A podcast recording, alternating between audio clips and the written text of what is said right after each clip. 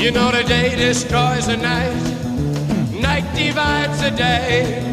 Try to run, try to hide, break on through to the other side, break on through to the other side, break on through to the other side, yeah.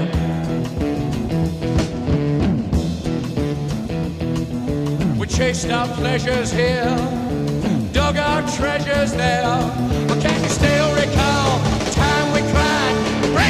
Through to the other side, break on through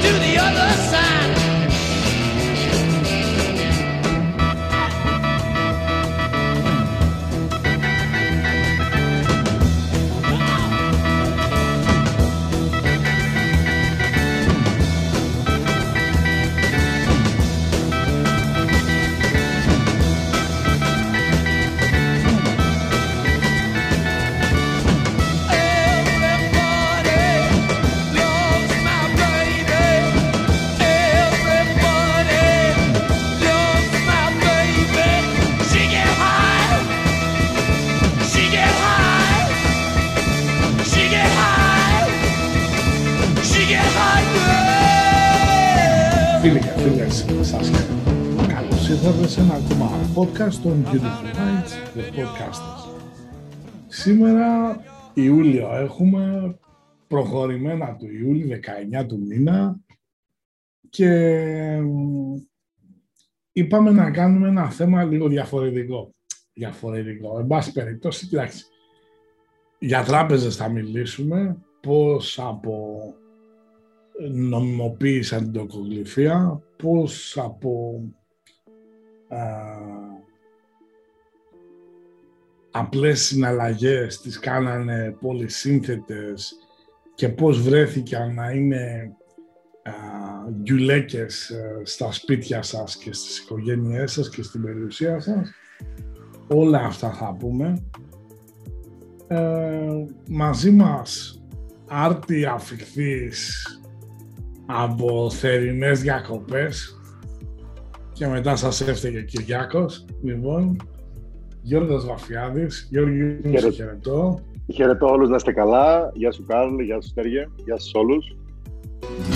Ακρογιαλιές ονειρευτές νοσταλγώ Πάντα σ' αυτές την ομορφιά κυνηγώ Μόνον εκεί μπορεί η αγάπη και ζει Μόνον εκεί αν θέλεις πάμε μαζί Όλα εκεί τα ακούς να τραγουδούν σαν τα χαρούμενα πουλιά Στη σιγαλιά Σε μαγικά νησιά θέλω να βρεθούνε Εκεί που οι καρδιές ξέρουν να αγαπούνε Πέρασε ωραία, κολύμπησε στο κορμί Δόξα στο τω Θεώ. θανατικό. Ωραία ήταν, Όλα ωραία ήταν. πήγαν Το τέλεια. λύμισα ήταν ωραία. Ναι. Κατοικητική είναι πάντα όμορφη, Κοίτα. ωραία. Δόξα τω Θεώ. Η πείρα μου βέβαια ξέρεις, μου έχει αποδείξει ότι όταν σε μια πρόταση βάζουμε το Θεό υπάρχει πρόβλημα, έτσι. Ναι. λοιπόν, ε, και έχω και το Στέργιο μαζί μου. Ο Στέργιος επέστρεψε τώρα για πόσο στα πάτρια εδάφη, αλλά τον βλέπω καλωδιωμένο, σούπερ. Εφτά μικρόφωνα, ούτε ο άνθιμος όταν βγαίνει από άμβονος να... Στέργιο, σε χαιρετώ. Γεια σας φίλοι μου, γεια σας ακροατές φίλοι που περνάτε τις διακοπές σας στα ωραία ξερονίσια, ερημονίσια ή πολυκοσμικά νησιά και ελπίζω να μας ακούσετε σήμερα για να καταλάβετε μέχρι το κόκαλο σε τι συστήματα ζούμε και πώς υπάρχουμε. Καταρχήν, πρόσεξε να δεις, έκανες μια πολύ ωραία έτσι, ευχολογία, αλλά είναι λίγο άκυρη, έτσι. Ο Λαγανάς στη Ζάκυνθο κλείνει. Η Μύκονος κλείνει. Καλά μιλάμε, περισσότερες έχουν σπάσει τα μπόταξ, έτσι. Μιλάμε, ε, ε, η Κρήτη πάει για φούντο, έτσι. Δηλαδή γενικά τα πράγματα είναι λίγο ζώρικα και θα εξακολουθήσουν να παραμείνουν ζώρικα και αρκεί κάποιος να μπει στο uraniannews.eu, uranianpavlanews.eu ή στο Uranian Channel Astrology TV να ακούσει την νέα σελήνη της 24ης ε, Ιουλίου, έτσι, που είχαμε προβλέψει, έτσι, το τι θα έρθει και μάλιστα στο κάτι λεπτό, λέω ότι θα έχουμε και lockdown τοπικό. Ρε φύγε ρε μαλάκα από εδώ ρε μπρο. Το θέμα δυστυχώς είναι ότι θα πούμε σήμερα για τις τράπεζες. Ε, και θα δώσουμε να καταλάβουμε λίγο στο κόσμο ότι σίγουρα, όχι 24 Ιουλίου, χαζομάρα, είπα ότι του Ιουλίου την ε, τέτοια, την πανσέλινο. Λοιπόν, πάμε να δούμε. Στεριό, οι τράπεζες. Τι διάλογο είναι αυτά τα πράγματα.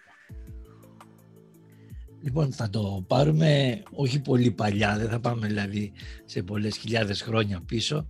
Θα πάμε στην τελευταία εμφάνιση έτσι οργανωμένη της νέας τάξης πραγμάτων, της οποίας υποχείριο και λειτουργικό σύστημα είναι οι τράπεζες. Και θα δούμε έτσι χρονικά τις πρώτες κινήσεις που γίνανε και πώς εξελιχθήκανε μέχρι Α, θα πάμε στην αγαπημένη μας οικογένεια των Rothschild, η οποία στη δεκαετία του, μάλλον στην, ε, στον 18ο αιώνα, το 1700 τόσο, ο τότε Rothschild έστειλε, είχε πέντε παιδιά και τα έστειλε σε κάθε μία α, πρωτεύουσα του κόσμου εκείνης της εποχής που ήταν η Ρώμη, τη Μανδρίτη, το Παρίσι και το Λονδίνο. Και αυτός κάθισε στη, ε, στη Γερμανία, στο Βερολίνο που ήταν. Και στήσανε τραπέζες ε, πιο πριν υπήρχαν και τράπεζες και, ε, και στη Ρωμαϊκή εποχή και παλιότερα, αλλά οργανωμένα από μια ομάδα ξεκίνησε να φαίνεται τότε. Η, και στο Βατικανό υπήρχε η σύνδεση, αυτό στη Ρώμη δηλαδή ήταν του Βατικανού το μαγαζί. Ε, μα δεν είναι το Παπαδαριό στην Κονόμα, ποιος θα είναι. Μετά λοιπόν ε, με το που ξεκίνησε αυτό, αυτοί ξεκινήσανε και παίρνανε από τους αριστοκράτες, γιατί τότε η Ευρώπη είχε φεουδαρχία, τους δίνανε δανεικά, τα χάνανε αυτοί τα δανεικά, τους παίρνανε τις περιουσίες και άρχισαν να, δημιουργήσουν, να δημιουργούν κεφάλαια σε όλες αυτές τις χώρες. Ε, και άρχισε ο έλεγχος. Στο, με τον Απολέοντα έγινε το μεγάλο μπαμ της οικογένειας της συγκεκριμένης με το ότι ο Ναπολέοντας χάνοντας στο Βατερλό ε, το Βατερλό ήταν των, των Γάλλων μεν στρατιωτικά, των Άγγλων δε οικονομικά, διότι στην τράμπα τη χρηματιστηριακή εκείνες τις ημέρες ο αντίστοιχος Ρότσιλ που ήταν ε, του Λονδίνου αγόρασε και πούλησε μετοχές και έτσι κατάφερε να πάρει την τράπεζα της Αγγλίας. Ε, από εκεί και πέρα φτάσαμε στο σημείο οι μόνες τράπεζες σήμερα που είναι ελεύθερες να είναι ε, της Συρίας, να είναι του Ιράν, να είναι και της, ε, Βόρειας, ε, της Βόρειας Κορέας. Είναι οι τρεις χώρες που έχουν μείνει. Άρα εκεί μου. που έχουν μείνει και δεν ελέγχονται. Όλες οι άλλες είτε είναι από τη δεξιά πλευρά είτε από την αριστερή πλευρά ελέγχονται. Μην ακούτε τι λένε, μας κρατάνε στο παιχνίδι του 1-2. Αλλά και ο Πούτιν μπορεί να το παίζει το παίζει στρατιωτικά για να υπάρχει ο φόβος. Είναι άλλο παιχνίδι, αλλά είναι του μαγαζιού του ίδιου τα πράγματα. Έτσι λοιπόν φτάσαμε στη σημερινή κατάσταση, η οποία έχει και δύο μεγάλες αλλαγές, ειδικά για τους Αγγλοσάξονες. Το 2013 έδωσαν ο τότε ε, ε, πρόεδρος των της Αμερικής, ο Βίλσον, έδωσε δικαίωμα να δημιουργηθεί η Fed, η τράπεζα που τυπώνει τα λεφτά και να τα δανείζει στην, ε, στους Αμερικανούς πολίτες, στο Αμερικανικό δημόσιο. Το ίδιο σιγά σιγά έγινε σε όλο τον πλανήτη. Και έτσι έχουμε φτάσει σε ένα σημείο σήμερα όλες, ε, όλες οι τράπεζες να ελέγχονται από, που, από μια ομάδα ανθρώπων η οποία έχει δημιουργήσει μια κεντρική τράπεζα, BIS λέγεται, η οποία έχει έδρα την Ελβετία και αυτή η BIS ελέγχει τις κεντρικές τράπεζες που είναι η Ευρωπαϊκή Κεντρική Τράπεζα, είναι η Federal της Αμερικής και λοιπά και λοιπά. Και τι κάνανε αυτές οι... παίξαν το εξής παιχνίδι. Το 1971 έδωσε ο Νίξον το χαριστικό χτύπημα στο χρυσό. Δηλαδή είπε ότι δεν, το χρήμα που τυπώνω δεν έχει καμία σχέση με το χρυσό. Μέχρι τότε υποτίθεται ότι υπήρχε κάποια α, αντιστοιχεία χρυσού δολαρίου. Σταμάτησε να υπάρχει αυτή η αντιστοιχεία χρυσού δολαρίου και έτσι ε, μπήκανε με τα μπούνια μέσα. Το 1933, έτσι για να σας πω και λίγο σάλτσα ακόμη, α, είχε καταργηθεί ο χρυσός στην Αμερική από τους πολίτες. Δηλαδή δεν μπορούσε ο Αμερικανός πολίτης να έχει χρυσό και να έχει την περιουσία του σε χρυσό. Και το 1965 αφού φάγανε οι τραπεζίτες τον Γκένεντι δώσανε την απαγορευτικό καινούριο και για το ασίμι. Δεν μπορούσε το ασίμι να είναι μέσω πληρωμής. Θα δείτε ότι υπάρχουν ασημένια νομίσματα αμερικάνικα. Ε, έρχισαν αυτά όλα να φεύγει η αξία με αντιστοιχεία του χρήματος με κάτι άλλο.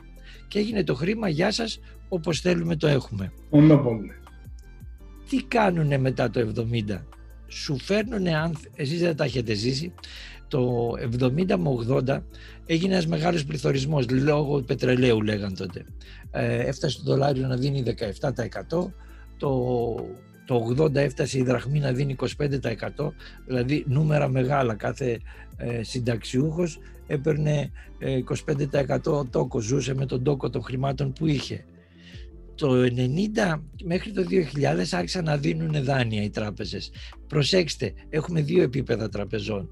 Ένα είναι οι κεντρικές τράπεζες που είναι ο Στουρνάρας και ένα είναι οι τράπεζες όπως είναι η, η Α, είναι η Εθνική που είναι άλλη κατηγορία τραπεζών το παιχνίδι που κάνανε οι κεντρικές τράπεζες και πετάξαν έξω τις μικρές τράπεζες ήταν που τις βάλανε με εντολές δικές τους και αρχίσαν τις δανειοδοτήσεις. Θα θυμάστε από το 1990 μέχρι το 2009 ότι σας πέναν τηλέφωνο και σας λέγανε θέλεις κάρτα, θέλεις δανεικά, πάρε σπίτι, ε, πάρε αυτοκίνητο, πάρε ποδήλατο, όλα στο τζάμπα στα δίνανε. Το 2009 όμως τι κάνανε; Πετάξαν έξω όλες τις μικρές τράπεζες έγινε η κρίση οικονομική, θα τη θυμάστε οι περισσότεροι. Κλείσανε τη Λίμαν για να τρομοκρατηθούν. Πήρανε λεφτά από εμάς τους ε, κρατικούς ε, που πληρώνουμε φόρους, τους πολίτες και ξεχρεώσανε τις τράπεζες με εντολή των επάνω και ε, τις είχαν και ζήσαμε εδώ στην Ελλάδα αυτή τη δεκαετία το 2010 μέχρι 9 ζήσαμε την ταλαιπωρία του χρωστά στο, στους πάντες. Φταίς, κάνεις, ράνεις η Ελλάδα οι απαταιώνες ούτε ένα άλλο παραμύθια του κερατά. Υπάρχει ε, ένα σύστημα που ακολουθήσανε και έτσι βρεθήκαμε ε, σήμερα να οι τράπεζες να έχουν διαλυθεί τελείως οι μικρές τράπεζες. Θα πηγαίνετε σε αυτές εδώ και θα δείτε ότι δεν έχουν μία ε, δεν μπορούν να σου δανείσουν ή δανείζουν με πάρα πολλούς δύσκολους όρους, δηλαδή δεν έχουν κανένα λόγο να σου κάνουν τίποτα και προσπαθούν να σου πουλήσουν ασφάλειες, προσπαθούν να σου πουλήσουν ε, πράγματα έξω από το τραπεζικό μέχρι τώρα κατεστημένο για να μπορέσουν να επιβιώσουν.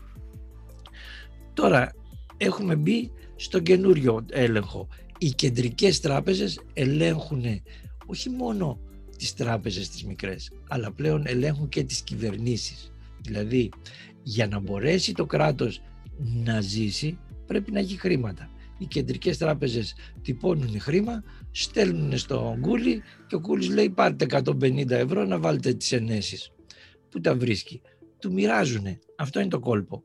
150 ντούκου, αλλά δεν πειράζει, η γειτονιά έχει προοπτική. υπάρχει αυτό που λέμε νόμος και παραπλάνηση. Δηλαδή βγάζω ένα νόμο και σε παραπλανώ σε αυτό που θέλω βγάζω τον νόμο να εμβολιαστείς και σου ρίχνω το εμβόλιο γιατί κάποιος μου έχει δώσει τα λεφτά να το κάνω.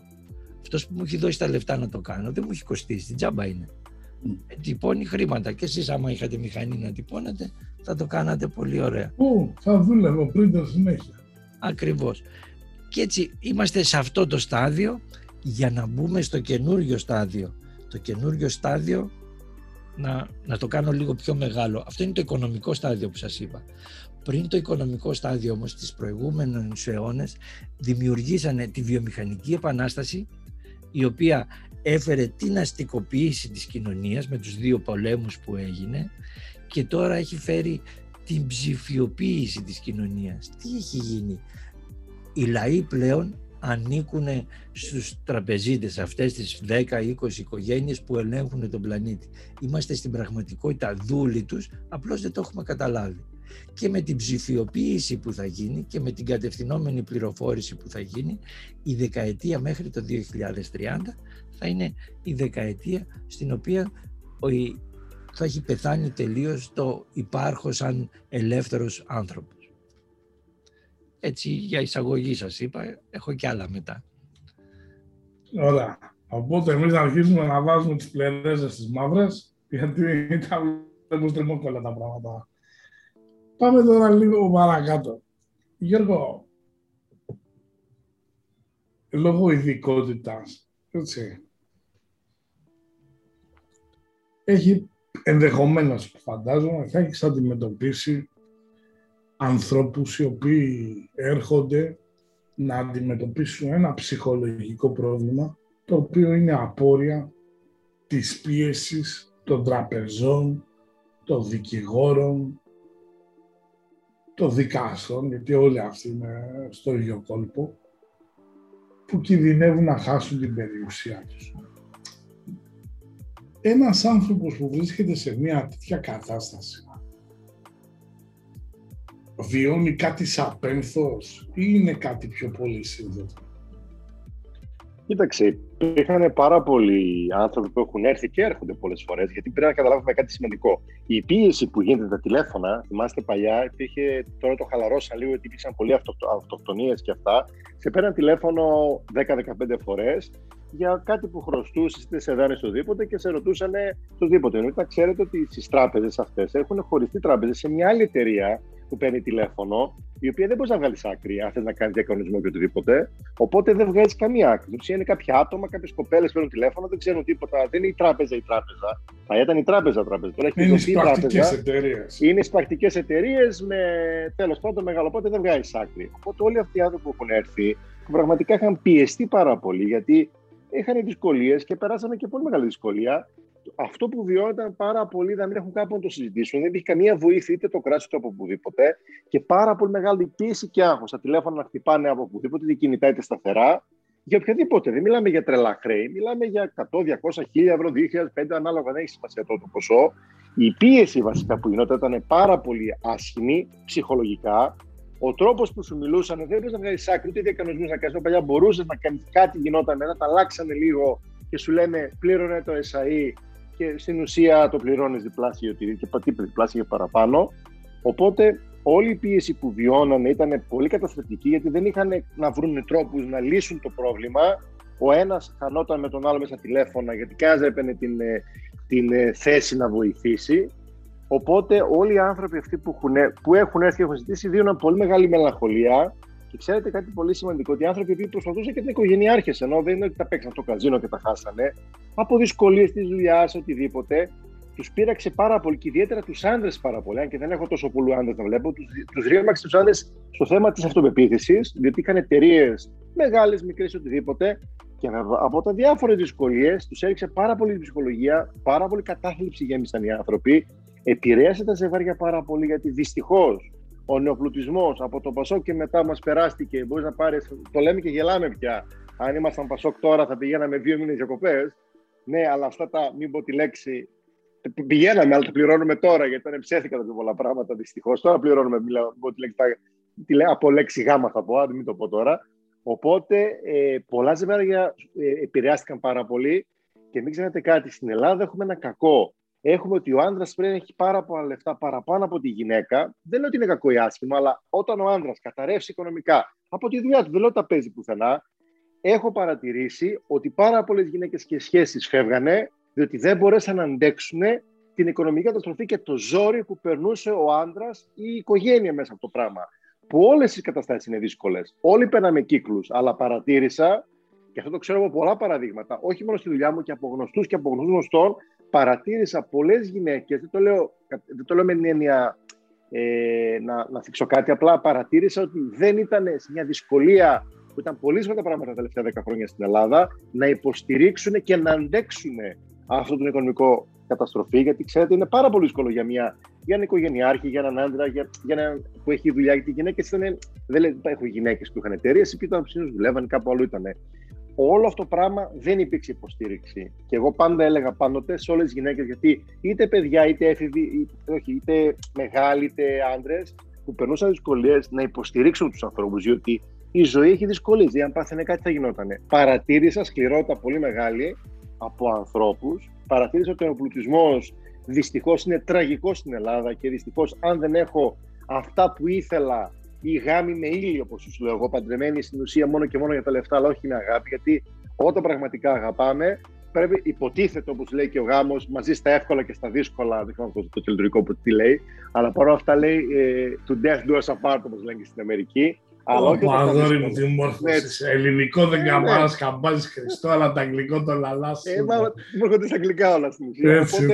όλο αυτό το πράγμα δεν υπήρξε βοήθεια. Και ξέρετε, ξέρουμε ότι όταν υπάρχει μια δυσκολία σε ένα ζευγάρι, είτε οικονομική δυσκολία, εκεί πρέπει να μάθουμε να στηρίζουμε ένα τον άλλον. Εφόσον ο άλλος δεν έχει παίξει, δεν λέω ότι έχει παίξει σε τζόγο ή σε κουμάρι, να πω εντάξει, και πάλι εκεί πέρα θέλει βοήθεια παρατήρησα ότι δυστυχώς από τον νεοπλουτισμό πολλών ανθρώπων ή και Θεσσαλονικιών θα έλεγα, που ήταν πραγματικά πολύ νεοπλουτιστικά πράγματα, δεν υποστηρίχθηκαν τα ζευγάρια και οικογένειες, παραπέουν, δημιούργησαν πολλά προβλήματα και δυστυχώς, όσο και να έρθουν σε εμάς και να βοηθήσουμε, όχι μόνο σε εμά και σε άλλους συναδέλφους, το πρόβλημα ήταν ότι δεν μπορούσαν να αντέξουν αυτό το στάτου που είχαν, πώς είναι δυνατόν να πέσουν κάτω. Και εδώ έχει να κάνει εγωισμό πολύ μεγάλο και με άλλα πράγματα. Και πραγματικά υπάρξαν πολλές οικογένειες που είτε δεν πήγαν σε ψυχολόγο, είτε πήραν πάρα πολλά φάρμακα, είτε στην κοινωνία χάθηκαν στη Θεσσαλονίκη, στην κοινωνία, γιατί Θεσσαλονίκη πολύ ξέρω. Χάθηκαν την οικογένεια, ωραίες οικογένειες, πραγματικά με, με, με κύρος διαλύθηκαν, όχι φανερά, γιατί μην ξέρετε στη Θεσσαλονίκη έχουμε ένα θέμα, ξέρουμε ένα τον άλλο, οπότε παίζει πάρα πολύ το δίθεν και το τι θα πει ο ένας. Οπότε με έναν τρόπο δεν φάνηκε έντονα, αλλά χτυπήθηκε πάρα πολύ από αυτό το τραπεζικό σύστημα και μετά στη Θεσσαλονίκη που είχαμε πολλά θέματα, πάρα πολλές οικογένειες. Να πούμε βέβαια λίγο το θέμα τράπεζα. Έτσι, βγαίνει από τη λέξη τραπέζι, έτσι, γιατί παλιά ε, σε πάγκους, σε τραπέζια γινόντουσαν συναλλαγές. Βέβαια, αν κάποιος θέλει να καταλάβει τι εστί τράπεζα, νομίζω μπορεί να δει και στο YouTube ενδεχομένως υπάρχει, αλλά μπορεί να το κατεβάσει από κάπου ή να τον νοικιάσει ό,τι θέλει και να δει τον έμπορο της Βενετίας με τον Αλ Πατσίνο στο ρόλο του Σάιλοκ και του Τζέρεμι Άιρον στον πρωταγωνιστικό ρόλο επίσης όπου κατά σατανική σύμπτωση βέβαια αυτός που δάνεισε τα λεφτά ο τραπεζίτης εντός εισαγωγικών ήταν Εβραίος. Έτυχε, δεν το δέσετε στην υποδομή. Απλά να πούμε ότι η χριστιανική θρησκεία απαγόρευε την ε, δανειοδότηση με τόκο ε, διότι λέει τα υλικά αγαθά πρέπει να δίνονται με αγάπη και αν είναι να τα δώσεις με αγάπη δεν μπορείς να τα δώσεις με τόκο. Βέβαια υπάρχει εδώ ένα κενό, ο Θεός κάτι του φύγανε λίγο κάτι ψηλά γράμματα, γιατί τη, όταν δώσεις το σπίτι σου, ας πούμε, στην εκκλησία, η εκκλησία δεν δίνει τσάμπα ούτε τον πυρετό της, έτσι. Δηλαδή θα κοιτάξει να σου πιει το αίμα. Αυτό είναι δεδομένο. Ε, όντως οι τράπεζες αναπτύχθηκαν περί τα τέλη του 17ου αιώνα. Όπως πάρα πολύ ωραία είπε ο Στέργιος, δεν υπάρχουν τράπεζες ε, κεντρικές ε, οι οποίες ε, είναι ανεξάρτητες. Όπως και το χρήμα, έτσι στην πραγματικότητα είναι ε, σαν να λέμε μονόπολη το χρήμα. Ακριβώς την ίδια αντιστοιχεία έχει. Αυτό όμως που θα πρέπει να παρατηρήσουμε είναι το εξής.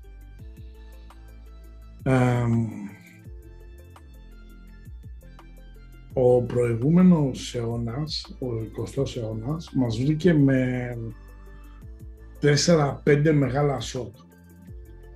Το πρώτο σοκ ήταν του Πρώτου Παγκοσμίου Πολέμου. Ακολούθησε το κράχ του 1929. Έρχεται ο δεύτερος παγκόσμιος πόλεμος με την, ε, και με το πέρας του Δεύτερου Παγκοσμίου Πολέμου η μετατόπιση και η πτώση της λίρας από παγκόσμιο, από θεματικό νόμισμα και η έλευση του δολαρίου. Αυτό επειδή η Αγγλία και η Αμερική όμως είναι ξαδέρφια και αυτό θα πρέπει να καταλάβετε. Ε, οι Άγγλοι κράτησαν τις θαλάσσιες μεταφορές, εξού και η περίφημη, το περίφημο City του Λονδίνου, ενώ οι Αμερικάνοι κρατήσανε το κεντρικό χρηματιστήριο της Νέας Υόρκης. Ένα άλλο μεγάλο σοκ ήταν το 1971, όπου στις 15 Αυγούστου, όπως πολύ ωραία είπε ο Στέργιος, ο πρόεδρος Νίξον αποσύρει την Αμερική από την συνθήκη του Bretton Woods και τη βγάζει ουσιαστικά από τον κανόνα του Χρυσού. Στα καπάκια το 1973-75 ξεσπάει η πετρελαϊκή κρίση. Εάν βάλουμε και προσθέσουμε μέσα την, ε, το crash, το κράχ του 1987, το, το, την κρίση του dot.com του 1999 στα καπάκια τους δίδυμους πύργους. Και εν συνεχεία τη Lehman Brothers αντιλαμβανόμαστε ότι περιοδικά ανά 12 χρόνια έχουμε μια κρίση η οποία η κρίση αυτή σε ουράνια το έχω κάνει ήταν το 20, στους 22-30. Είχαμε πει σε προηγούμενες εκπομπές όταν έκανα τον κύκλο για το 2019 ότι είναι μοιραία χρονιά και όντως το 19 ξεκίνησε ο COVID όπως ξεκίνησε και στα τέλη του 19 η χρηματιστηριακή κρίση. Οι τράπεζες όμως θα πρέπει να καταλάβουμε είναι οι μοναδικές επιχειρήσεις οι οποίες ζουν με τα δικά μας τα λεφτά αλλά και για να κάνω και μια τεράστια έτσι ένα τεράστιο βήμα προς τα κάτω και να ακολουθήσω και τα χνάρια του μεγάλου διδασκάλου του Στέργιου, όχι με εξωγήινους, με ανθρώπους κανονικούς. Αυτό που ετοιμάζεται να παιχτεί στις τράπεζες μπορεί να συγκριθεί είτε με την καταστροφή της Σαντορίνης από το ηφαίστειο, είτε με την πτώση της Καρχιδόνας, είτε με, τη, με τον βομβαρδισμό του Λονδίνου από τη Luftwaffe. Η έλευση των decentralized καταστάσεων και εδώ έρχεται και αποδεικνύεται το σχέδιο για ποιο λόγο η Rockefeller το αντίπαλον θέος στο Rothschild από την άλλη πλευρά του Ατλαντικού και ο Σόρος χτύπα ξύλο μακριά από μας ασχολούνται πλέον ενεργά με τα κρυπτονομίσματα. Έτσι. Λοιπόν, οι τράπεζες αυτή τη στιγμή, ας μένουμε λίγο στα ελληνικά δεδομένα, έχουν τραβήξει πέντε ανακεφαλαιοποιήσεις στην περίοδο της κρίσης. Τι θα έπρεπε να πει αυτό; Όπως γνωρίζετε υπάρχουν τα funds, τα οποία έρχονται και αγοράζουν κάθε δάνειο δικό σας το οποίο θεωρείται κόκκινο, ε, με γύρω 6 με 7 cents ανά δολάριο ή ανά ευρώ ανάλογα. Έτσι. που σημαίνει αν έχω εγώ για παράδειγμα ένα δάνειο 1000 ευρώ, αυτοί το α- αγοράζουν στο ποσό των 60 ευρώ. Αυτά τα 60 ευρώ λοιπόν τα παίρνουν και έχουν βάλει κυνηγούς κεφαλών, γιατί αυτό είναι στην πραγματικότητα, και η ντροπή είναι ότι πολλοί ε, άνθρωποι οι οποίοι έχουν υπηρετήσει και υπηρετούσαν και ενδεχομένως υπηρετούν στο κοινοβούλιο δουλεύουν σε τέτοιες εταιρείες ή έχουν τέτοιες εταιρείες όπως η εταιρεία των ιών του πρώην Προέδρου της Βουλής και όπως ο γιος του πρώην Προέδρου της Δημοκρατίας δουλεύει σε τέτοια, όχι δουλεύει παίρνει τηλέφωνο γεια σας, είναι νομικός σύμβουλος και παίζει ε, μπάλα εκεί πέρα, έτσι. Θα μου πείτε συνιστά ποινικό αδίκημα, όχι. Αλλά δεν γίνεται να μου έχεις ανακεφαλαιοποιήσει τις τράπεζες τρεις, τέσσερις, πέντε φορές, που τι σημαίνει αυτό; Εάν κάποιος δανειολήπτης χρωστάει, χρωστάει στο κράτος. Δεν χρωστάει στις τράπεζες, γιατί οι τράπεζες έχουν καλυφθεί για τη ζημιά τους.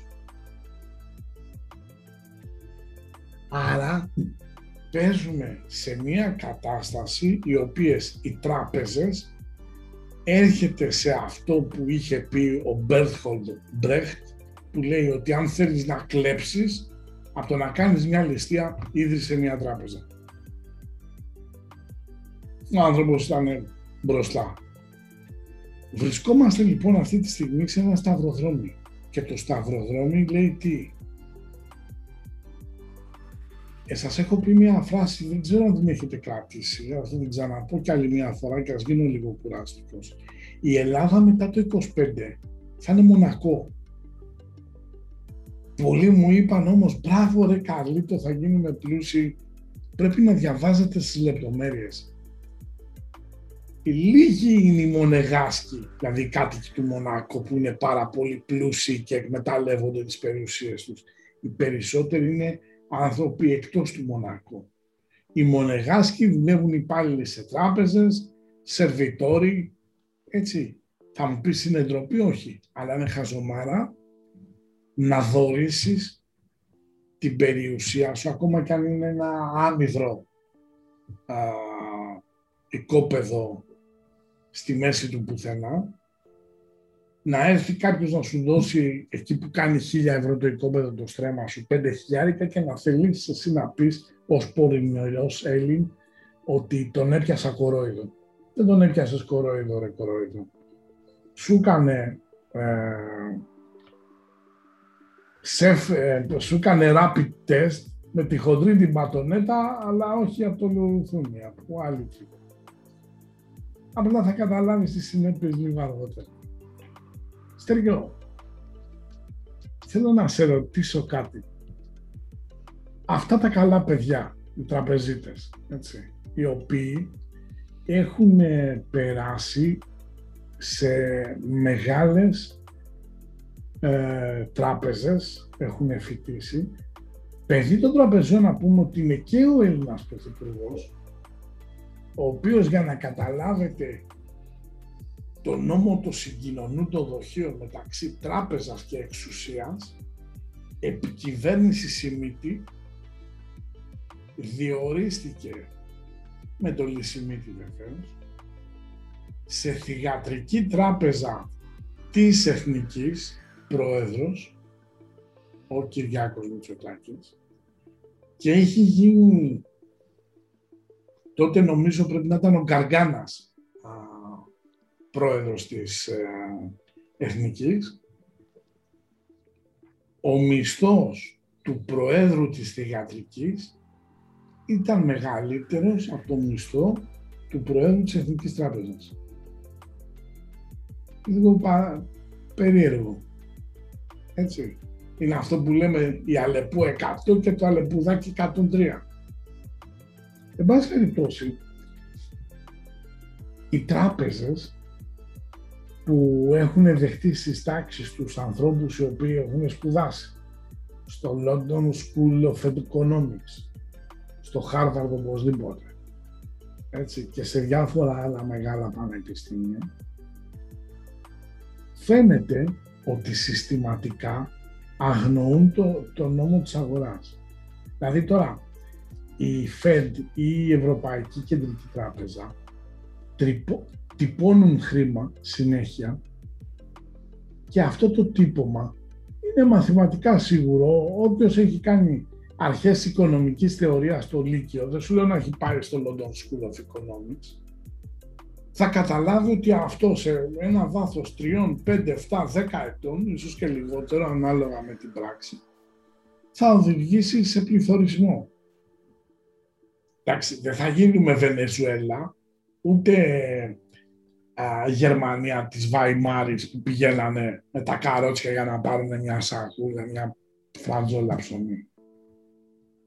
Αλλά θα φτάσουμε σε σημείο όπου θα πούμε το ψωμί ψωμάκι αν δεν προσέξουμε και αν δεν έχουμε καταφέρει να κρατήσουμε το βιός μας και την περιουσία μας.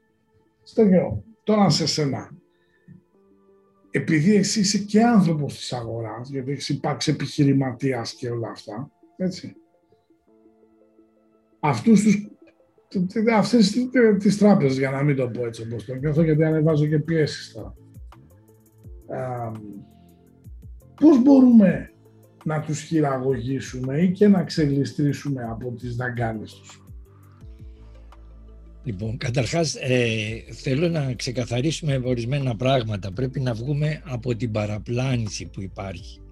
Ε, και η παραπλάνηση είναι στο ότι πιστεύουμε ότι είμαστε Έλληνες, πιστεύουμε ότι είμαστε ελεύθεροι, πιστεύουμε ότι έχουμε κράτος, πιστεύουμε ότι η κυβέρνηση είναι σωστή, ότι η, τέτοια, ότι οι νόμοι είναι σωστοί, ότι αυτοί που εφαρμόζουν τους νόμους, οι δικαστικοί είναι σωστοί. Όλα αυτά είναι λάθος. Αυτό που υπάρχει πλέον σήμερα στο 2021 είναι ότι τα πάντα τα διοικούν οι τράπεζες, η κεντρική τράπεζα, δηλαδή αυτός που διοικεί τη χώρα μας στην πραγματικότητα είναι ο Στουρνάος.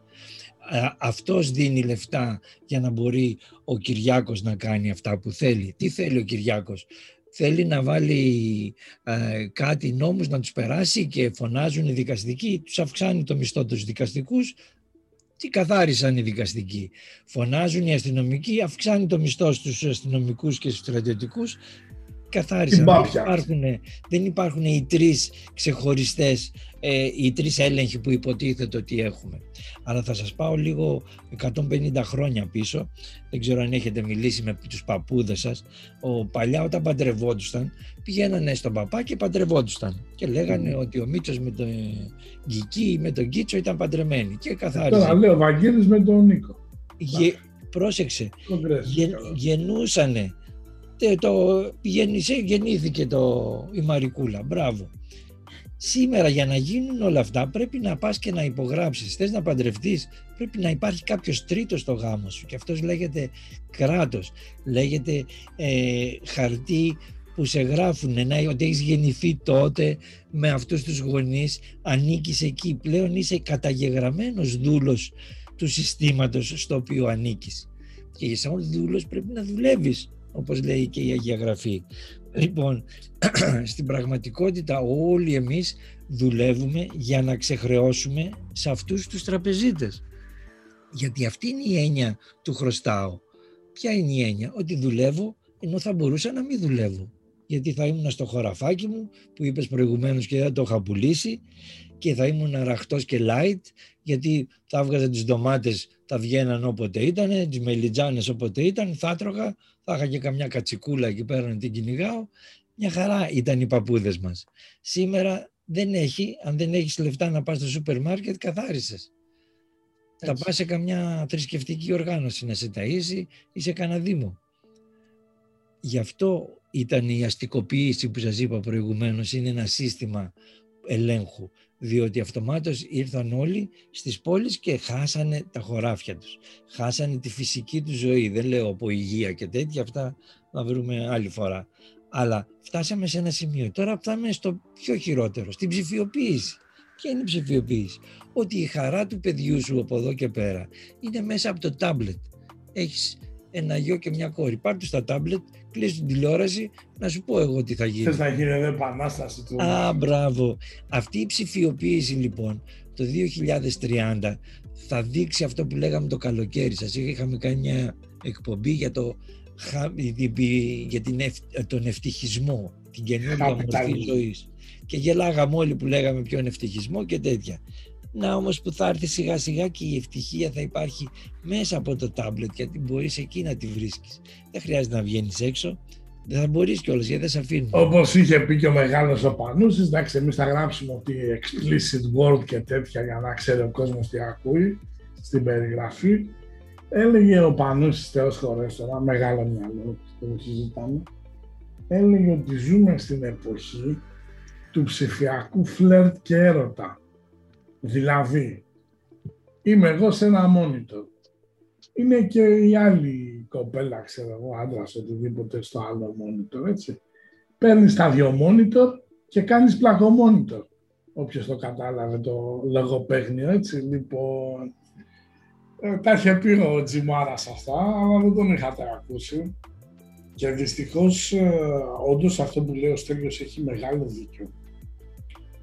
Ε, και γι' αυτό η τηλεόραση για εμένα ε, έχει τη χρήση μόνο και μόνο να συνδέεται με το HDMI καλώδιο για να βλέπω Netflix σε 46 inches. Έτσι, καμία άλλη χρήση. Άντε και να δω λίγο μπάσκετ και λίγο μπάλα. Έτσι. Να δει ειδήσεις δεν βλέπω. Και δεν βλέπω γιατί.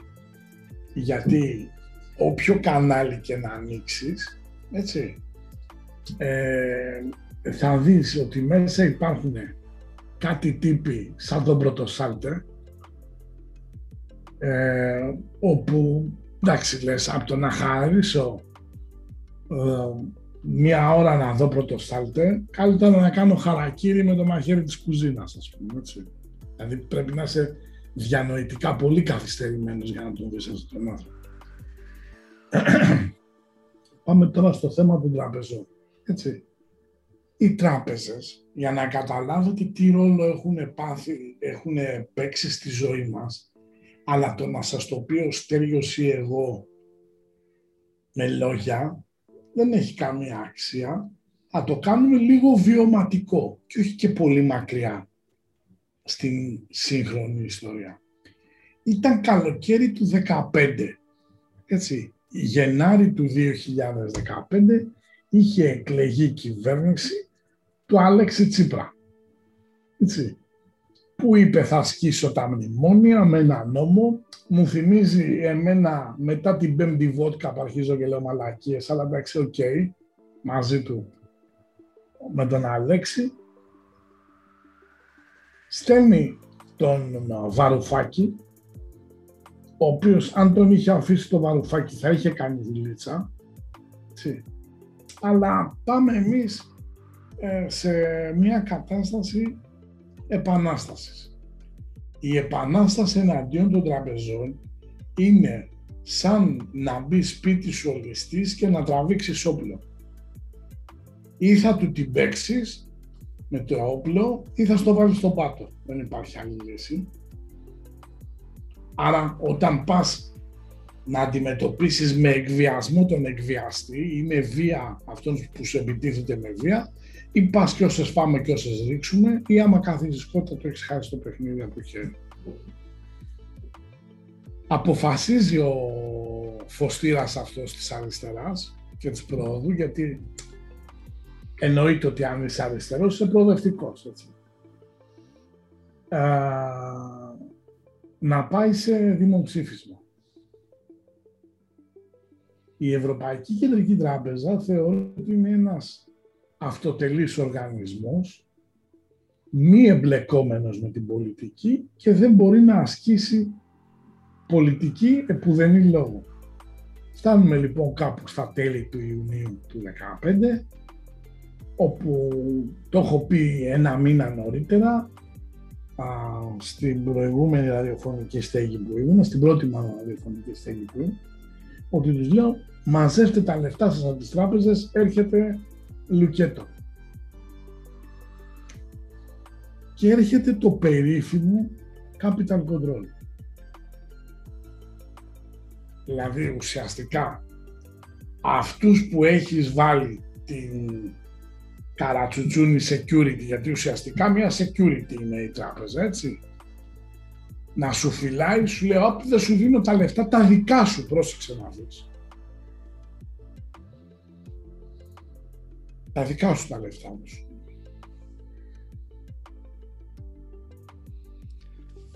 Τους τα πήρε τον άλλον, εσύ λες για αυτά που δεν σου δίνει.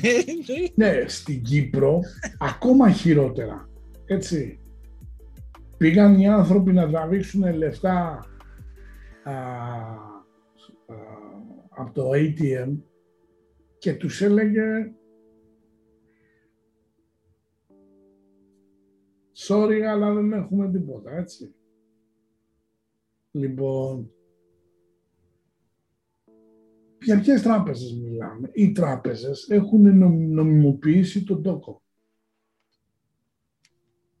Τοκογλυφ... Όχι τοκογλυφία. Δηλαδή, πας σε έναν ε, που είναι τοκογλύφος και του λες είσαι παράνομος, έτσι. Για ποιο λόγο είσαι παράνομος; Τα έχεις, λέει, ληστρικά, λέει, επιτόκια. Πήγαινε πάρε μέσα από την κάρτα, τη Mastercard ας πούμε, να σηκώσεις 100 ευρώ μετρητά, να σου έρθει 122 ευρώ μετά να πληρώσεις. Συν τους στόχους που θα βρεθούν, έτσι. Την ίδια νοοτροπία έχει αποκτήσει το δημόσιο. Χρωστά στο δημόσιο, α, τόκο υπερημερίας. Α, πρέπει να πληρώσεις. Σου χρωστάει το δημόσιο. Είναι τρίτη μεσημέρι. Δεν τρέχει κάτι.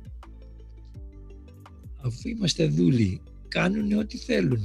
Έχουν τον έλεγχο των νόμων, έχουν τον έλεγχο όλων. Δεν μπορείς να κάνεις τίποτα. Άμα, όπως είπες, βγει, έρθει ο κλέφτης και βγάλει το όπλο και να τον σκοτώσεις τον κλέφτη, θα σε βουτήξει ο δικαστής και θα σε βάλει φυλακή για δολοφονία.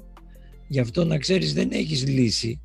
Πόσοι, πόσους έχουν χτυπήσει με Κοίτα, όπλα. αν ξέρεις σημάδι του, παίζεις δύο στα γόνατα, εκπισοχρώτησε το όπλο. Συμβαίνουν ατυχήματα. Απλά έτυχε και τον βρήκε εκεί.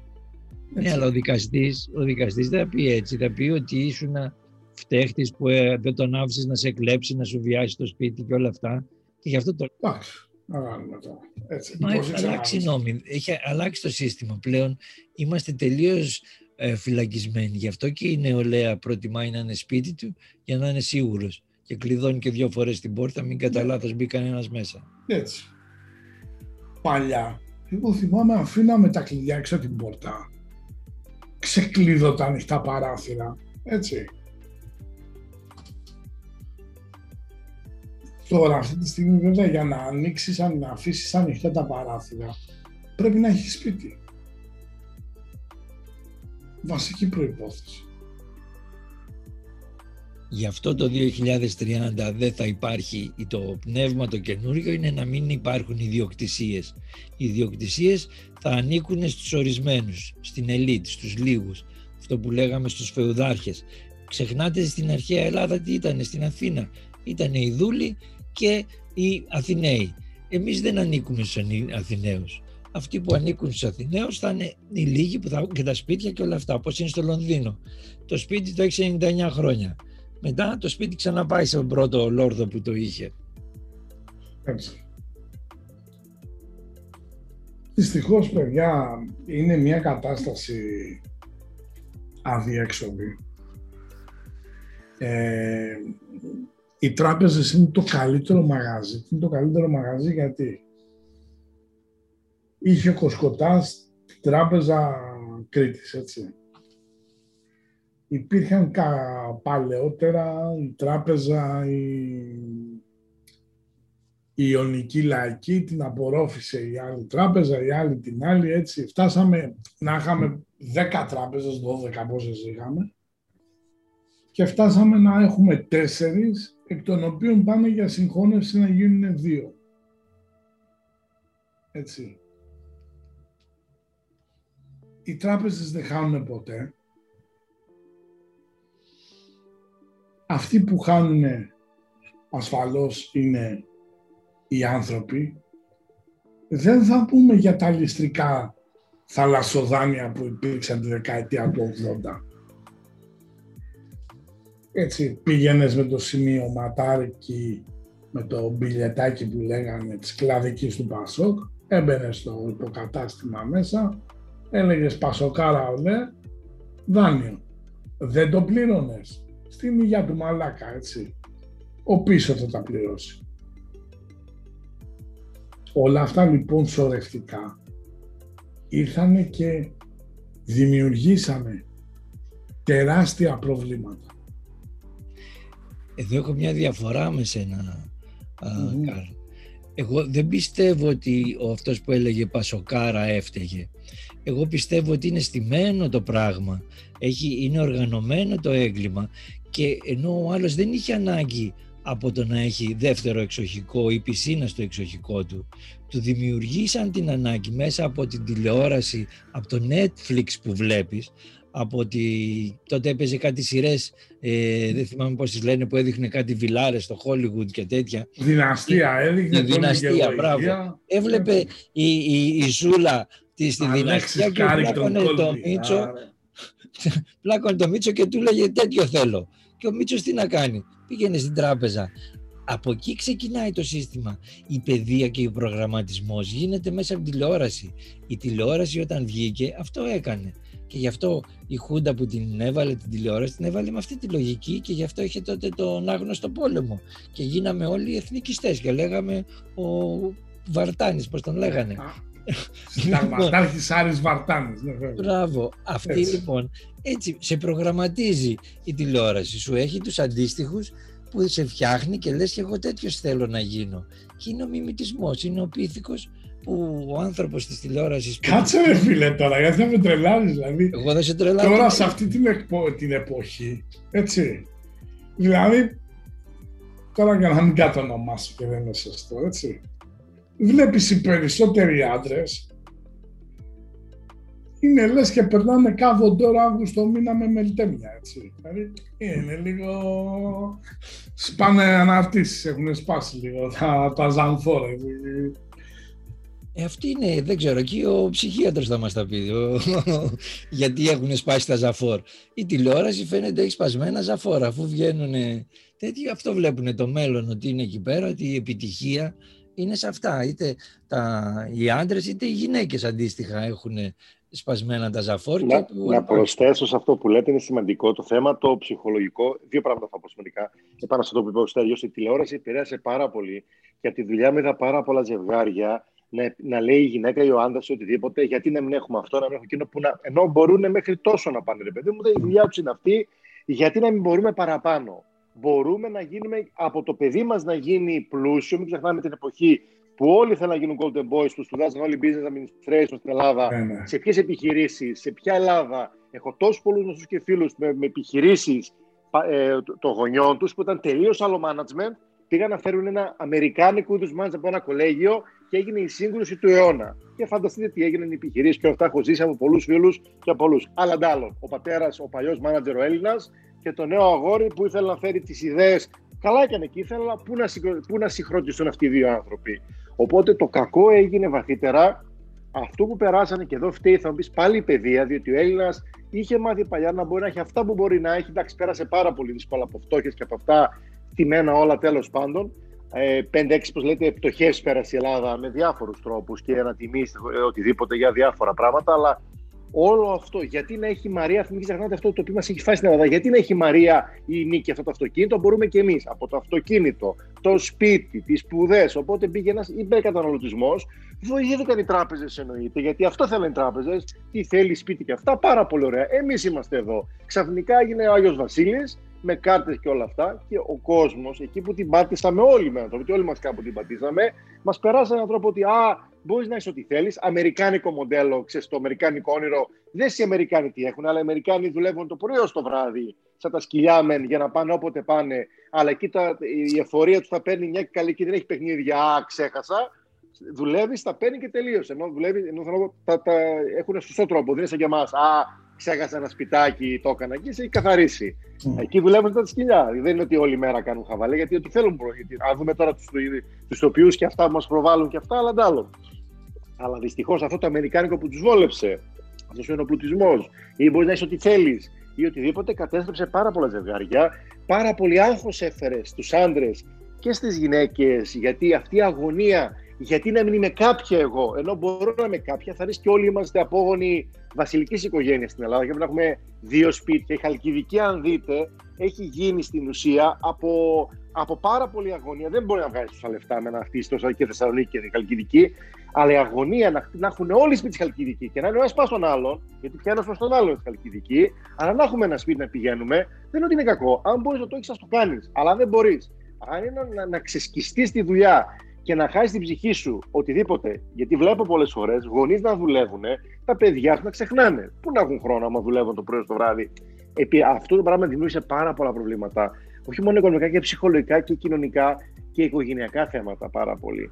Και δυστυχώς ε, χτύπησες ότι δεν έχουμε καλή παιδεία καθόλου. Και ξέρετε, είναι του χρήματος το να είσαι κάποιος ή να βλέπετε πόσο εύκολα τι πουλάνε τώρα να είσαι influencer, να είσαι από εδώ, να είσαι από εκεί, να είσαι από το άλλο, για να μπορείς να βγάλεις αέρα λεφτά. Και από εκεί όταν να κάνεις διάφορα πράγματα. Δεν λέω ότι είναι κακό, καθένα κάνει ό,τι θέλει. Δεν είναι τίποτα. Αν δουλεύει, δεν είναι θέμα.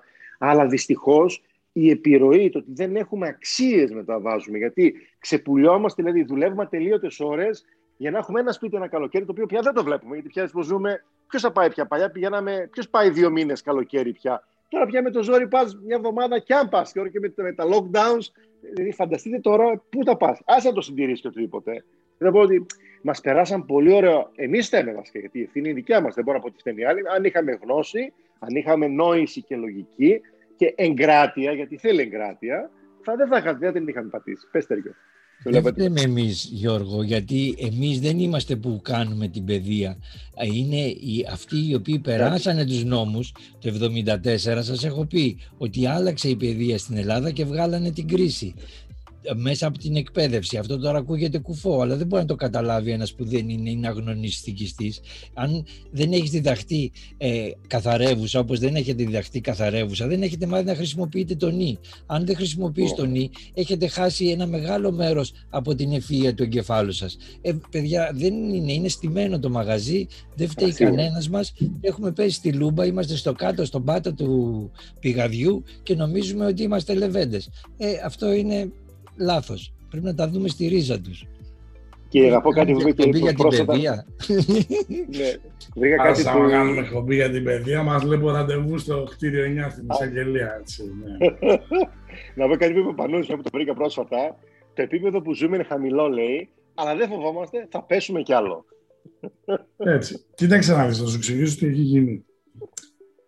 Εμένα από όλο αυτό το πράγμα με έχει πειράξει το ότι οι τράπεζες τα έχουν πάρει από το κράτος, έχει καλυφθεί η ζημιά τους, εσύ όμως εξακολουθείς και χρωστάς στις τράπεζες και οι τράπεζες παίρνουν κάποια χρήματα από κάποια funds και εσύ έχεις μετά την υποχρέωση να ξαναξεχρεώσεις στα funds. Ε, και δυστυχώς υπάρχουν λίγοι έντιμοι δικαστές που θα σε δικάσουν με ανθρωπιά, έτσι, γιατί περισσότεροι δικάζουν ε, ε, διεκπαιρεωτικά μέσω διρεκτίβας, έτσι, δηλαδή πας εσύ, λες νόμος Κατσέλης, σου λέει αυτός το μόνο Κατσέλη που ξέρω είναι το ψωμί Κατσέλης, γεια σας, τον ήπιας, έτσι. Λοιπόν, ε, μετά ένα άλλο πράγμα που είναι, είναι αυτή η ενόχληση, δηλαδή παλιά, όχι παλιά και ακόμα, παίρνουν με ένα στυλ από κάτι εταιρείες Intrum και κάτι τέτοιες έτσι. Και καλά, γεια σας, ο μαμιάς της γειτονιάς σας, έτσι. Ε, εμένα μια φορά με είχε πάρει τηλέφωνο για τη ΔΕΗ, γιατί είχα καθυστερήσει να πληρώσω και είμαι και διακοπές κιόλας, έτσι, πέρυσι το καλοκαίρι. Βλέπω ένα δύο κάτι, τι να αυτό; ειδοποίηση, παίρνω τηλέφωνο, μου λέει ποιος είσαστε; Λέω εγώ ποιος είμαι, εσύ ποιος μαλάκας είσαι, εσύ με πήρες τηλέφωνο, γιατί ξέρεις να κάτι ερωτήσεις, και μαρσάρα. Λέει δικηγορικό γραφείο τάδε, λέει, και τι θέλετε, λέει, έχετε λέει χρέος προς τη ΔΕΗ. Λέω εγώ. Ο λογαριασμός λύγει σε 10 μέρες. Τότε λέει πήραμε για ενημέρωση. Ε, εντάξει, εκεί βγήκανε και οι νεκροί από τα μνήματα, έτσι. Βαράγαν τα μανουάλια και τα σήμαντρα στην Αγία Σοφιά. Άκουσε η γυναίκα όσα δεν είχε ακούσει σε όλη της τη ζωή. Μου λέει, το ξέρετε, μου λέει ότι στην αρχή υπάρχει μήνυμα που λέει ότι η, η, η συνομιλία μου καταγράφεται. Και εγώ λέω σας καταγράφω στο κινητό, αλλά σας γράφω και η συνέχεια την καταλαβαίνετε, έτσι. Δηλαδή οι άνθρωποι έχουν ξεφύγει και ο κόσμος πρέπει λίγο να οργανωθεί, αλλά να οργανωθεί σωστά σε κάποιες ε, ομάδες μέσω Telegram, μέσω τέτοια. Μην γράφετε στο Twitter ή στην επανάσταση του Facebook, ας πούμε, που είσαστε όλοι φακελωμένοι, συμπεριλαμβανομένοι και μου, δεν μην το συζητάμε. Έτσι. Αλλά εγώ έχω άλλη νοοτροπία, είμαι λίγο βάσκος αυτονομιστής, ας πούμε, δεν είναι το δέσει κανείς, έτσι. Συναλλαγές δεν έχω με ελληνικές τράπεζες γιατί τους θεωρούσα και τους θεωρώ απαταιώνες, έτσι. Δηλαδή ένα δάνειο δεν πληρώσεις τέσσερις φορές απάνω. Τι συναλλαγή μπορεί να έχω, έτσι. Ε, πιστοτική κάρτα δεν έχω καμία σε Ελλάδα. Έτσι. Και γιατί, γιατί, γιατί οι ελληνικές τράπεζες τι κάνει; Θα βάλω τώρα μέσα εδώ δήλωση του Άδωνη για τις τράπεζες, ο οποίος λέει υπάρχει κρίση. Δεν πρέπει να ζήσουν εκεί οι τράπεζες. Τι λες ρε φίλε, τι λες ρε κουμπάρε που θα πρέπει να ζήσουν οι τράπεζες; Οι τράπεζες δεν φορολογούνται. Έτσι. Μας έχετε κάνει που μας έχετε κάνει απικία. Έρχεται λέει ο άλλος, πήρε το ελληνικό, επένδυση λέει 500 εκατομμύρια. Τα 500 όμως εκατομμύρια τα πήρε δάνειο από ελληνική τράπεζα, έτσι. Δηλαδή πας και λες γεια σας. Χαράλαμπος μας τα κουνάς, εφοπλιστής, έτσι. Απ, σου λέει πάρε δάνειο. Ποιος το πληρώνει το δάνειο, εγγύηση του ελληνικού δημοσίου. Τα λεφτά από πού τα βρίσκει το ελληνικό δημόσιο, από μένα και από σένα και από σένα φίλια, φίλια κράτη. Άρα θα πρέπει να καταλάβουμε ότι για αυτή την κατάτια που έχει έρθει οι τράπεζες έχουν μεγάλο ρόλο αλλά στην πραγματικότητα οι τράπεζες είναι να δώσουν ένα νομικό ορισμό α, τα εκτελεστικά όργανα ενώ οι κυβερνήσεις, έτσι, η κάθε κυβέρνηση είναι ο ηθήνων νους. Και δυστυχώς, όπως λέει και το, το ποινικό δίκαιο, για να υπάρχει αυτούργος, πρέπει να υπάρχει και ηθικός αυτούργος.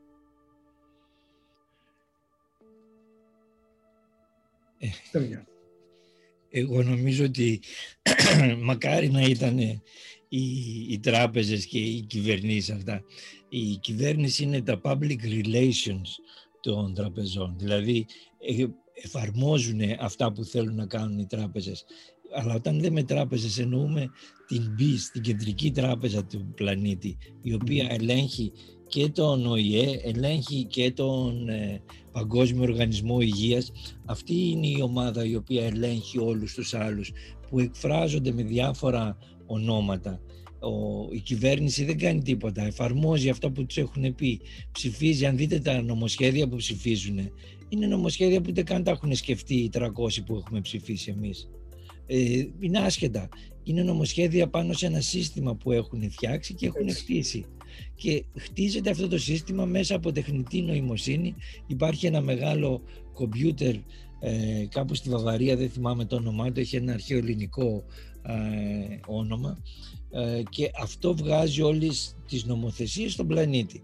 Και με αυτές τις νομοθεσίες εφαρμόζονται σιγά σιγά και έρχεται και γίνεται η παγκοσμιοποίηση. Και που είπαμε μετά την αστο, αστικοποίηση μπαίνουμε στην ψηφιοποίηση πλέον και είσαι πλήρως ελεγχόμενος δηλαδή ως δούλος πρώτα είχες και μερικές ελευθερίες από εδώ και πέρα δεν θα έχεις καμία ελευθερία και ήδη ο αριστερός δεξιός του προηγούμενου αιώνα έχει γίνει, σήμερα έχει γίνει ο εμβολιασμένος και ο ανεμβολίαστος. Και σαν εμβολιασμένος θα μπορείς να μπεις εκεί να πιεις καφέ ή δεν θα μπορείς να μπεις εκεί. Μα για να καταλάβει κανείς τι ακριβώς έχει έρθει, έτσι. Ο μεγάλος θεωρητικός του αναρχισμού ήταν ο Μιχάλη Μπακούνιν, έτσι. Τι έλεγε ο Μπακούνιν, ότι δεν πιστεύουμε στην ατομική ιδιοκτησία. Έτσι. Έρχονται λοιπόν αυτοί οι νεοφιλελεύθεροι που ουσιαστικά τι είναι, βαθιά αριστεροί, γιατί τι σου λέει, θα σου πάρω ό,τι έχεις και δεν έχεις, άρα δεν θα έχεις ατομική ιδιοκτησία. Ο Μπακούνιν, από εκεί που είναι ο άνθρωπος, Θεός χωρέστονα, έτσι, θα τρίβει τα χέρια του, θα πει πόσο μπροστά έβλεπα. Λοιπόν, εν πάση περιπτώσει, να πούμε κάτι. Ε, επειδή μου άρεσε το, το κύκλος που άνοιξες, ε, με, το, με τις τράπεζες, νομίζω ότι πρέπει να πούμε ε, μέσα στις επόμενες εκπομπές και ένα θέμα για την παιδεία που το έθεσες πάρα πολύ ωραία να πούμε τι έγκλημα συνετελέστη το 1976 επί Ράλι. Να πούμε τι έγκλημα συνετελέστη περί τα τέλη του 80-81 που καταγήθηκε η ποδιά. Έτσι. Διότι η ποδιά... Έγινε το μονοτονικό. Το 81 όταν βγήκε ο, ο Ανδρέας. Έτσι να πούμε τι, που αποσκοπούσε η κατάργηση της δημοτικής, ε, της ε, καθαρεύουσας. Να πούμε ότι πολλά πράγματα σου λένε ότι είναι η ελληνική γλώσσα και εσύ το χάβεις γιατί σε χάπατο ότι είναι νεκρή γλώσσα, ότι αρχαία ελληνική γλώσσα, έτσι. Στην πραγματικότητα, εάν πεις ότι αφήνω έξω συντακτικό και τέτοια, αρχαία ελληνικά μιλάμε όλοι. Στα αρχαία ελληνικά η φωνή λεγόταν αυδή. Εξού και, εξού και η λέξη ψευδός ή έμεινα άναυδος. Σου λέει ότι όταν βουτάει κάποιος σε βαθιά νερά λέγεται βρύχιο. Εξού και η λέξη υποβρύχιο ή σου λέει ότι δεν μιλάμε αρχαία ελληνικά, αλλά όλες οι επιστήμες ανά τον κόσμο, με ιδιαίτερη έμφαση στην ιατρική επιστήμη, στηρίζονται στην αρχαία ελληνική γλώσσα. Δηλαδή πάει μια κοπελίτσα στον γυναικολόγο, δεν της λέει ο γυναικολόγος έχεις πρόβλημα με τις αυγοθήκες σου, έχεις πρόβλημα με τις οθήκες θα σου πει ή πας στο φούρνο να ψωνίσεις, δεν γράφει απ' έξω ψωμάδικο, με αρτοπείο. Καλά, τώρα το λέει και φούρνος βέβαια, αλλά εντάξει, είμαστε λίγο πιο progressive. Να πούμε για την παιδεία, να πούμε για τη σταδιακή αφελινοποίηση της ιστορίας. Δηλαδή εγώ ας πούμε που έβλεπα την ιστορία της τρίτης λυκείου λόγω του γιου βρήθη λαθόν. Ο Βενιζέλος λέει μεγάλος, ε, μεγάλος λέει εθνάρχης. Μα αυτή η ρημάδα η χώρα από τους εθνάρχες. Είχαμε τον Βενιζέλο, μετά ήρθε άλλος εθνάρχης ο, ο συνέτερος του Μέρτεν, ο ο Καραμαλής. Να πούμε λοιπόν το έγκλημα που έχει συνε- συντελεστεί για την παιδεία και να πούμε ότι πλέον η εκπαίδευση των παιδιών περνάει στους γονείς και δεν περνάει στο σχολείο. Ναι, αλλά Και το για να σύστημα καταλάβετε, δεν η- επιτρέπει. Η παιδεία δεν έχει να κάνει μόνο με το μορφωτικό επίπεδο. Μπαίναμε εμείς 18 χρονών σε ένα λεωφορείο για να πάμε για μπάλα, για μπάνιο, για οτιδήποτε έτσι. Έμπαινε γριά γέρος, έγκυος γυναίκα, α, παιδί ανάπηρο. Υπήρχε περίπτωση να μην σηκωθείς. Τώρα μπαίνει μέσα η γριά, είναι 90 χρονών και βλέπεις πέντε μαλακισμένα κάθονται και παίζουν ε, στον υπο- στο, στο, στο κινητό. Είναι θέμα ήθους. Το νιώθεις Ήθος από εξού μέσα και σου. η λέξη συνήθεια. Και συνήθεια είχε πει ο Αριστοτέλης η Δευτέρα Φύσης. Θα σας τρελάνω την επόμενη Δευτέρα. Λοιπόν, θα ήθελα να σας ευχαριστήσω. Ε, σήμερα είχε λίγο μπινελίκι οι τράπεζες, αλλά δυστυχώς ξέρετε τι γίνεται. Δεν είναι ένας τεχνητός τυπός. Και οι τρεις μας έχουμε περάσει την τέταρτη δεκαετία της ζωής μας, έτσι. Και από το να βρίζουμε σαν ηλίθιοι, προτιμάμε να δίνουμε λύσεις, αλλά θα πρέπει να καταλάβετε, φίλοι ακροατές, ότι ο θυμός είναι θυμός. Και από το να τον κρατάω μέσα μου και να με τρώει, γιατί από εδώ κανένας από εμάς δεν βγάζει φράγκα, Άλλωστε τι είναι τα φράγκα, όλα είναι στο μυαλό, όπως θα έλεγε και μια ψυχή. Έτσι. Δεν είσαι φτωχός, είσαι πλούσιος ψυχικά, απλά δεν μπορείς να τα ρευστοποιήσεις. Έτσι, για να χρησιμοποιήσω νοητικές αλχημίες του στέργου, γιατί κάτι τέτοια θα μας πει και θα μας, ξε, θα μας ξεφύγει τελείως. Οπότε, την επόμενη εβδομάδα θα πούμε για την παιδεία. Ε, ίσως να μην είναι τα θέματα που θα θέλατε περισσότεροι, αλλά είναι καλοκαιράκι, έτσι. Ο, ο χειμώνας θα μας έρθει, όπως βλέπετε, λίγο πιο νωρίς. Όχι, δεν εννοώ α, υπό καιρικές συνθήκες, αλλά υπό συνθήκες εγκλισμού, έτσι. Ε, οπότε να πούμε ότι και το χειμώνα θα είμαστε εδώ με πολύ ωραία θέματα, μεταφυσικά και όχι μόνο. Α, να μην ξεχάσω ότι κάθε Κυριακή, όχι τώρα με, μες στο καλοκαίρι, όποτε προλαβαίνω, αλλά από Σεπτέμβριο θα έχουμε ε, την ε, ε, εκπομπή για την ιστορία και την ουράνια. Έτσι. Η επόμενη εκπομπή ενδεχομένως να είναι αυτή την Κυριακή που μας έρχεται έχει να κάνει με τις αστρολογικές συνθήκες ουράνιαν πάντα, έτσι. Τι συνέβη στη μάχη των Θερμοπυλών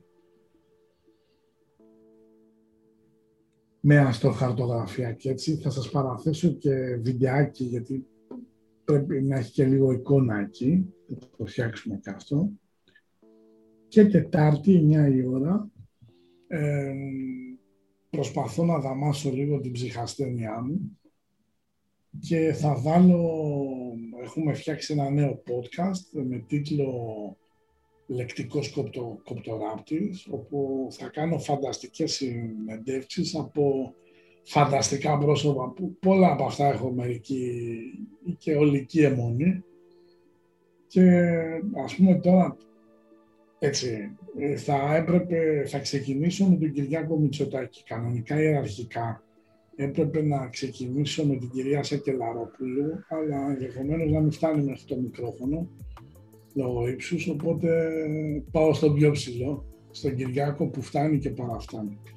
Λοιπόν, Γιώργο, θα ήθελα να σε ευχαριστήσω, η συμβουλή σου ιδιαίτερα για τα ψυχολογικά κομμάτια, γιατί σε χώρα από τις υλικές συνήθειες, έχει και ψυχολογικές συνέπειες και ουδής, ε, ε, πώς το λένε, ε, έχει τη δική σου την κατάρτιση. Να είσαι καλά, Καρλ. Έτσι. Και επίσης να μην, να μην ξεχάσουμε να το που είπες ότι ο θυμός πρέπει να εκφράζεται, να το λέμε. Δεν είναι κακό πράγμα, είναι πολύ σημαντικό γιατί έχει περαστεί μια έννοια ότι δεν είναι καλός ο θυμός και αυτά. Ανθρώπινο και ο θυμός και να βγει έξω και θα μετουσιωθεί γιατί ό,τι καταπιέζεται, αυτοάνωσο, ψυχοσωματικό, καταθλιπτικό. Και εμείς ξέρουμε ότι η κατάθλιψη είναι ένας πολύ μεγάλος θυμός καταπιεσμένος μέσα μας. Οπότε ο θυμός να βγαίνει και να μιλάμε. Καλά κάνουμε και μιλάμε και να θυμώνουμε. Είναι ανθρώπινο πράγμα. Λοιπόν, Να είστε Στέλιο, καλά, θα καλή ήθελα συνέχεια. να σε- Εμείς Εγώ, ευχαριστούμε. ε, θα ήθελα να φέρω λιγάκι και τον έναν απομηχανής Θεό, γιατί ε, είπαμε όλη την εκπομπή και είπαμε τα κακά. Ξεχάσαμε να πούμε τον απομηχανής Θεό, που είναι ε, η λύση στο πρόβλημα με τους banksters, που είναι Μμμ. να είσαι η ίδια τράπεζα ο εαυτός σου.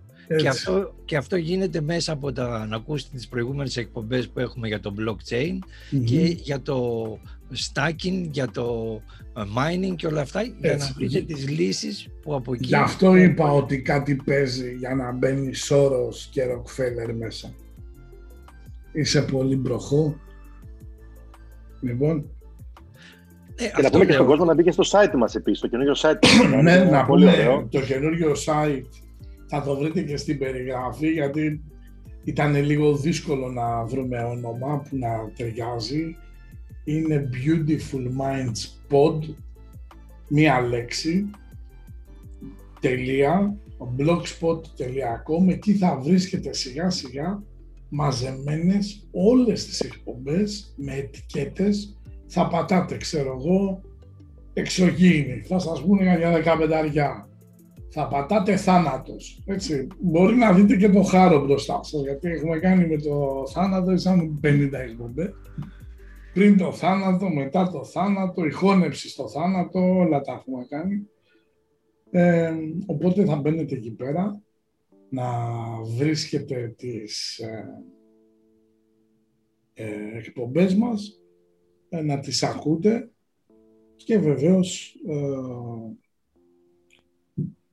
μία συμβουλή αποτραβηχτείτε ή αν δεν θέλετε να αποτραβηχτείτε γιατί έχετε μία μορφή σε θυσμό ε, γράφετε μόνο ψυχαγωγικά πράγματα και όχι βαθύτερες σκέψεις σε αυτό το εργαλείο που λέγεται Facebook.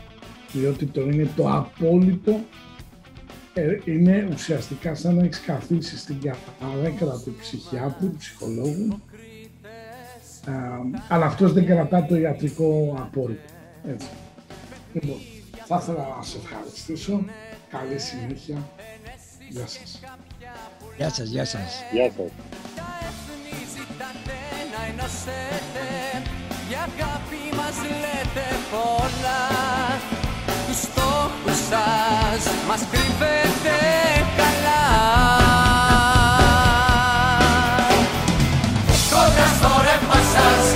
Της απληστίας όνειρη Κόντρα στο ρεύμα σας Και της συντέλειας προδρομή Κόντρα στο ρεύμα σας.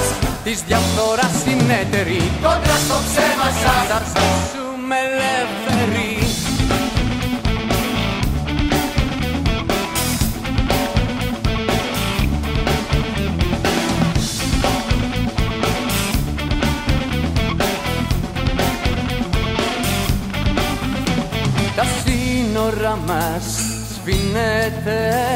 Θεσμούς και αξίες χτυπάτε Το μέλλον μας ορίζεται Σε ποιο φασισμό μας γυρνάτε. Μα όσο το ψέμα τον κόσμο καλά Μιλά στην καρδιά ο Θεός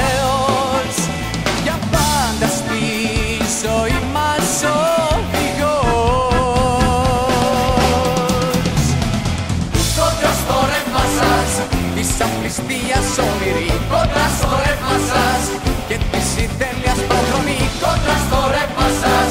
Της διαφθοράς συνέτερη Κόντρα στο ψέμα σας. Θα ζήσουμε ελεύθεροι